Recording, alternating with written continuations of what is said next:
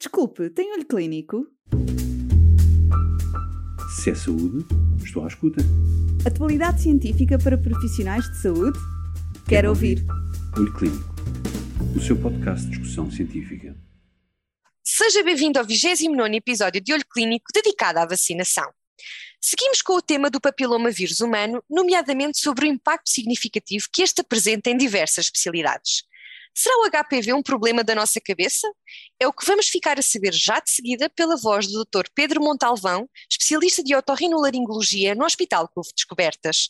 Curioso? Fique desse lado. Olá, bem-vindos a mais um episódio do podcast do Olho Clínico.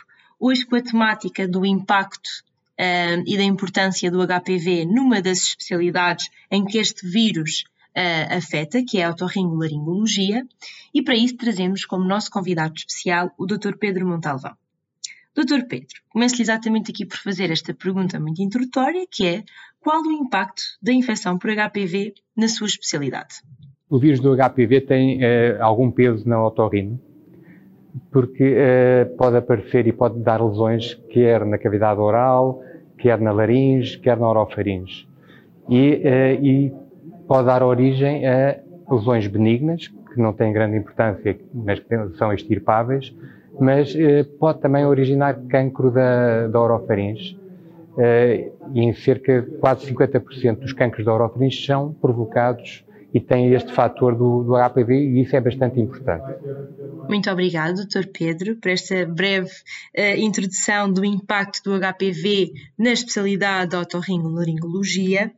Uh, mencionou aqui um ponto que eu acho que é importante nós aprofundarmos, relativamente ao HPV, que pode causar lesões benignas ou malignas. O que é que pode partilhar connosco uh, sobre este tópico? A evolução dos casos de HPV tem uma evolução favorável. Uh, na parte das lesões benignas, uh, basta extirpar e normalmente uh, resolve-se o problema. quando o cancro é provocado pelo HPV, são normalmente cancros de eh, bom prognóstico e com uma excelente resposta ao tratamento, quer de radioterapia, quer de quimioterapia.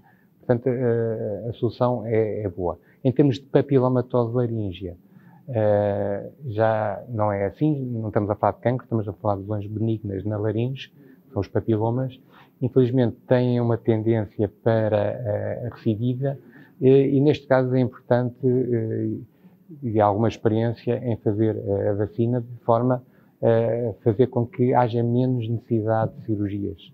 E isso tem realmente também evoluído no bom sentido. E relativamente à prevalência da infecção por HPV nesta especialidade, tem assim mais ou menos uma noção dos números? Quais é que são as faixas etárias que são afetadas? Em relação à prevalência e se há alguma idade em que surja com mais frequência, Normalmente, uh, estas lesões por HPV benignas podem aparecer em qualquer idade, mas normalmente aparecem numa faixa etária que anda entre os 20 e os 50 anos. Uh, em relação aos tumores, uh, surgem também por volta entre os 40 e os 50 anos, portanto, normalmente surgem mais cedo do que os tumores provocados pelo tabaco e pelo álcool. Portanto, é uma faixa etária mais jovem, com menos comorbilidades e que normalmente responde muito bem ao tratamento. Falta-nos então aqui abordar um tópico também muito importante, que é relativamente ao rastreio ou à detecção da infecção por HPV. E por isso uh, surge aqui esta questão para o Dr. Pedro, que é, é possível fazer o rastreio do HPV nesta especialidade? Na prática clínica é algo que o façam ou não? Em relação ao rastreio da, do HPV, neste momento não existe ainda nenhuma forma de rastrear o HPV na boca e na, na orofaringe.